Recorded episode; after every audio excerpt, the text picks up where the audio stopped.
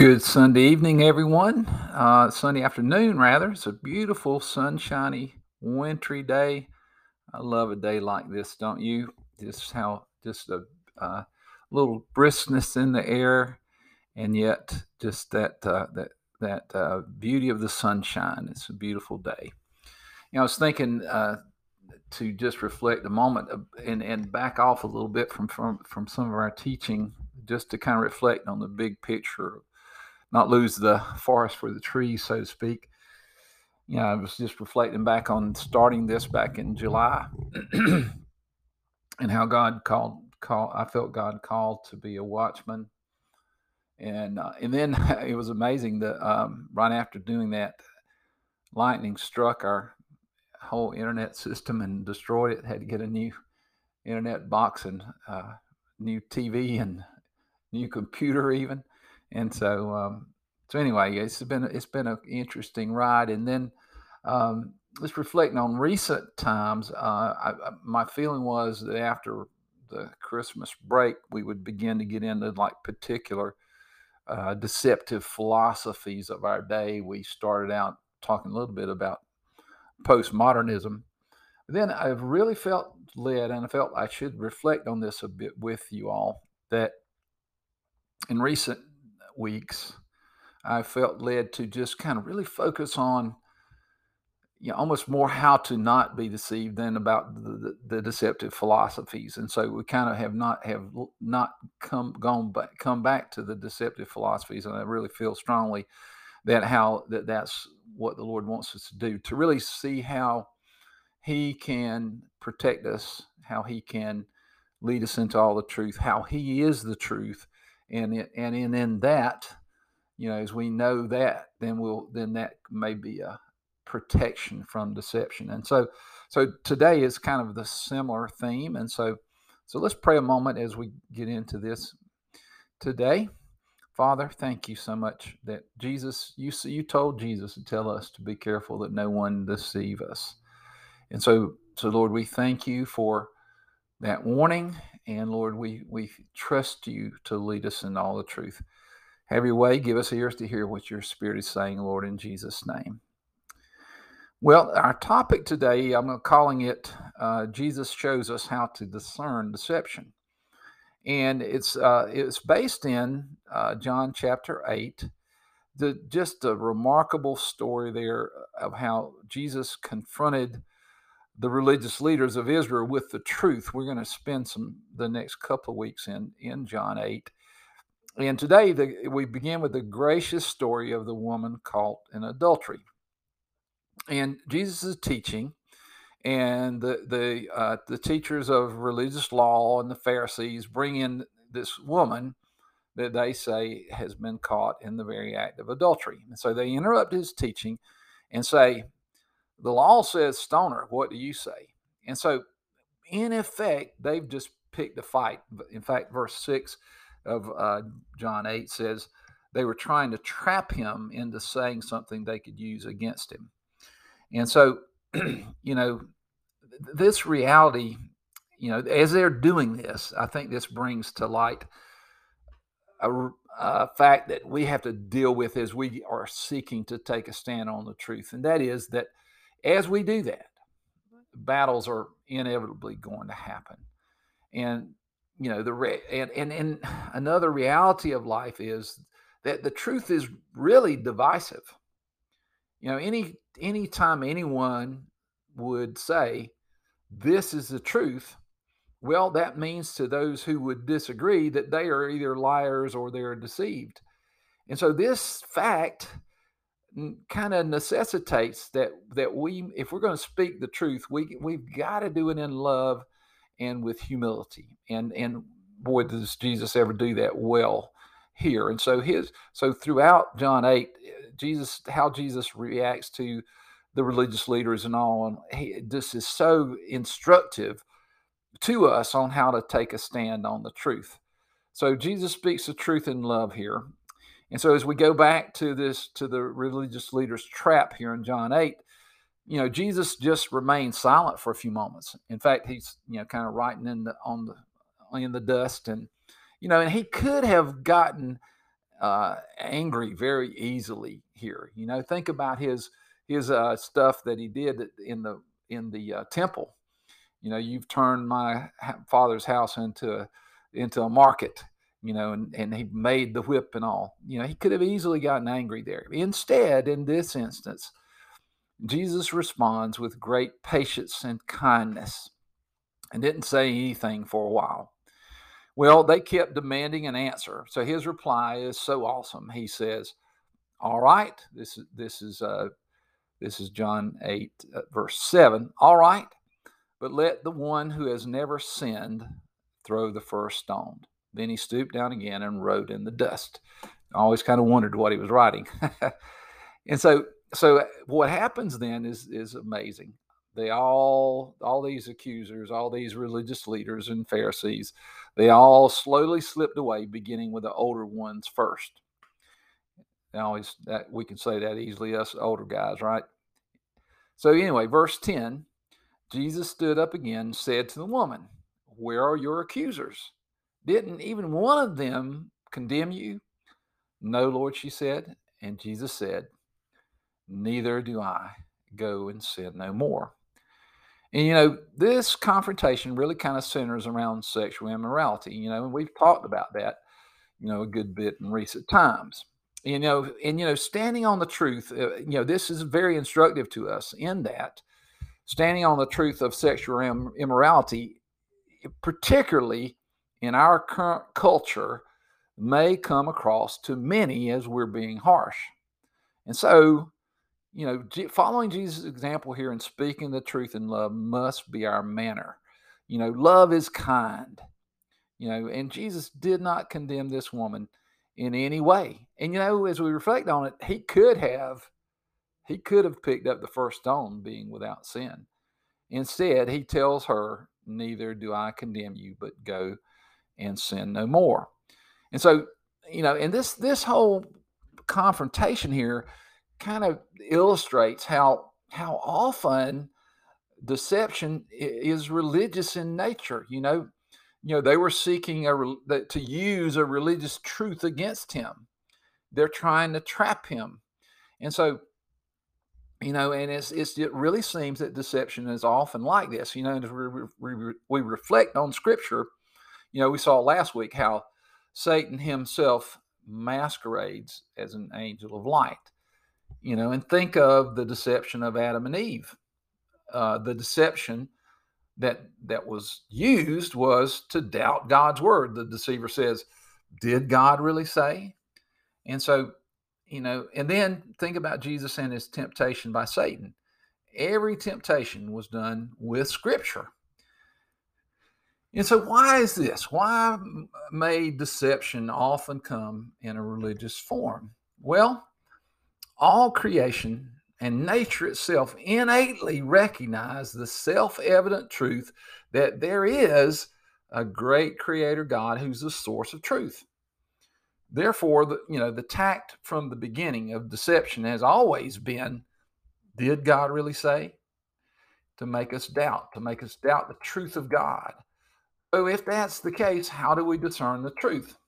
Well, I think the key is deception, discernment of deception comes from our relationship with Jesus. You know, as Jesus was tempted by the devil, he models models for us dependence on his relationship with the Father. And so, you know, in this case, you know, in the temptation, Jesus has fasted for 40 days. So Satan says, Hey, if you're the Son of God, turn this stone into bread.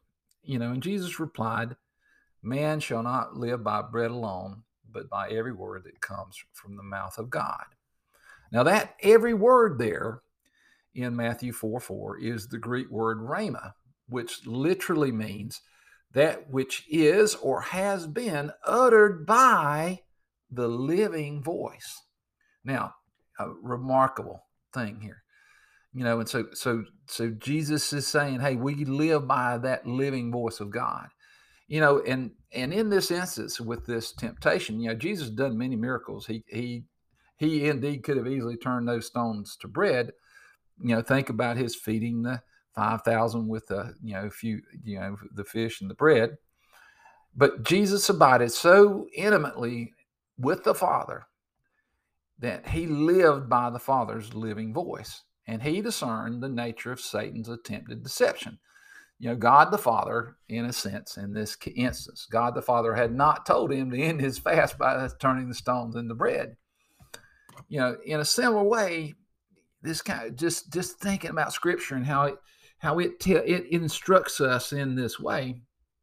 Hebrews four tells us this: today, if you will hear His voice, do not harden your hearts. Verse 12 goes on and says, For the word of God is living and powerful and sharper than any two edged sword, piercing even to the division of soul and spirit and of joints and marrow, and is a discerner of the thoughts and intents of the heart.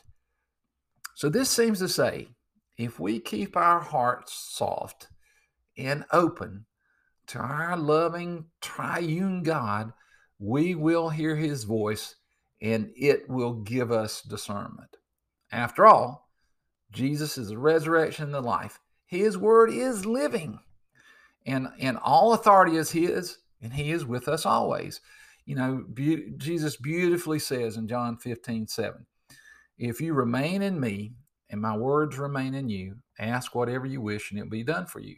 And this is to my Father's glory that you bear much fruit. So, as we remain in Jesus and his words are in us, we will be able to discern the thoughts and intents of those who want to deceive us. Now, let's let's reflect a moment on on uh, Matthew 7. In Matthew 7, Jesus warns us about those who would deceive us. And he says, Matthew 7 15, Beware of the false prophets who come to you in sheep's clothing, but inwardly are ravenous wolves. You will know them by their fruits. Down to verse 18 a good tree cannot produce bad fruit, nor can a bad tree produce good fruit. So then, you will know them by their fruits. Now, obviously, this truth requires us to discern the fruit of other people's lives. Now, sometimes this may take a while, you know, and, and just meditating on this and thinking about it. All fruit trees have green leaves, you know, and we may have to wait for the right season to see the fruit. And so, you know, another beautiful thing in helping us with deception is Jesus prayed this amazing prayer in John 17 to in, in his prayer was that we would be protect, protected from the deception of this world. Verse 1, he prays, Father, the hour has come. Glorify your Son, that your Son may glorify you. For you granted him authority over all people, that he might give eternal life to all those you have given him. Now, this is eternal life, that they may know you, the only true God, and Jesus Christ, whom you have sent. How beautiful that, that passage is. That's John uh, 17, verses 1 to 3. And so, eternal life is truly knowing the living God. You know, and how do we really know someone? You know, it's only through a relationship. And so, Jesus goes on in John 17, verse 6 I have revealed you to those whom you gave me out of the world. They were yours. You gave them to me, and they have obeyed your word. Verse 8 For I gave them the words you gave me, and they accepted them. I pray for them. I'm not praying for the world, but for those you have given me, for they are yours. Verse 11 I will remain in the world no longer, but they are still in the world, and I am coming to you, Holy, Holy Father. Protect them by the power of your name, the name you gave me. Verse 14 I have given them your word, and the world has hated them, for they are not of the world any more than I am of the world. Verse 15 My prayer is not that you take them out of the world, but that you protect them from the evil one. They are not of the world, even as I am not of it. And then beautifully, John 17, verse 17 Sanctify them by the truth. Your word is truth. Well, let's seek to apply the, the truth and promise of this prayer. It seems that we begin by truly knowing the living God. This knowledge, this knowledge of the living God, assures us of eternal life. As we know Him, as Jesus says, says here, we are His, we are His children. As His children, we accept and obey His word. As we have accepted and obeyed His word, we are not of this world. And so, so the world then hates us just like it hated Jesus. So Jesus prays that the Father will protect us from the world and that the Father would sanctify us, which means set us apart from the world, protect us, set us apart from the world. How does He sanctify us? By His truth. His word is truth. As we're set apart from the world by His word, we will know the truth that will set us free from the deceptiveness of the world, from the deceptiveness of the world. What a beautiful prayer that Jesus has prayed for us. A final thought here false prophets will bear the fruit of the world. Well, what is the fruit of the world? First John chapter 2, John just very specifically highlights some bad fruit. You know, this can help us to see, you know, what the, the fruit of false prophets. In fact, John kind of wraps this up in verse 26 of First John 2. He says, These things I have written to you concerning those who are trying to deceive you. So he says throughout the chapter, just summarizing some key points, highlights of bad fruit. Verse 9, he says, The one who says he is in the light and yet hates his brother is in the darkness until now. Verse 14, the one who says, I have come to know him and does not keep his commandments is a liar, and the truth is not in him. Verse 15 Do not love the world, nor the things in the world. If anyone loves the world, the love of the Father is not in him. For all that is in the world, the lust of the flesh, and the lust of the eyes, and the boastful pride of life, is not from the Father, but is from the world. Verse 21. Beautiful assurance here. I have not written to you because you do not know the truth, but because you do know it, and because no lie is of the truth. Verse 22 Who is the liar but the one who denies that Jesus is the Christ? This is the Antichrist, the one who denies the Father and the Son. So let's summarize and meditate on this. So, those who are trying to deceive us will act with hatred as their motive, not love. They will disobey God's commandments. They will be lustful and prideful. They will deny both the existence of God the Father and that the Father has sent his Son Jesus Christ as our Savior and Lord. So, finally, final thought today deception by its very nature is not simply and readily discerned let's let's admit it you know the very fact that so much of scripture addresses deception confirms how difficult it may be to truly discern it. However as these words that we've seen today and i encourage your meditation on these especially john 17 and and as jesus has prayed for us here as we truly know our living God and abide in him and his word, he will sanctify us from the deceptive world and he will protect us. Let's close in prayer. Father, we we marvel at your ways. Jesus, you were, you were so amazing as you as you handled these people who were trying to trap you and Lord, you were so gracious to not condemn, but to act in, with patience and love. Lord, help us to be like you. And Lord, Lord, we are we are yours, God, and have your way among us, Lord Jesus. And and Lord, we we we thank you that you are the one who has warned us to be careful that no one deceives us. And Lord, we thank you for the beauty of your word here. And Lord, you, you tell us we'll know those who are trying to deceive us by the fruit of their lives. Lord, give us your discernment. Lord, we thank you. We rejoice in you. And Lord, we we uh, we give you praise. Continue to guide us. Give us ears to hear what your spirit is saying. And Lord, we thank you for setting us apart. We thank you for protecting us. And we pray in, in your holy name, Lord Jesus. Thank you. Amen. Well, thanks for listening, everybody. Uh, have a great week. Uh, look forward to sharing you guys, sharing with you guys next time. And you know, again, I would encourage you guys to please feel free to to pass the link of this on to anyone that you feel will be blessed by it. Just seeking to be obedient and have ears to hear what God's saying. Y'all have a great week. Love y'all.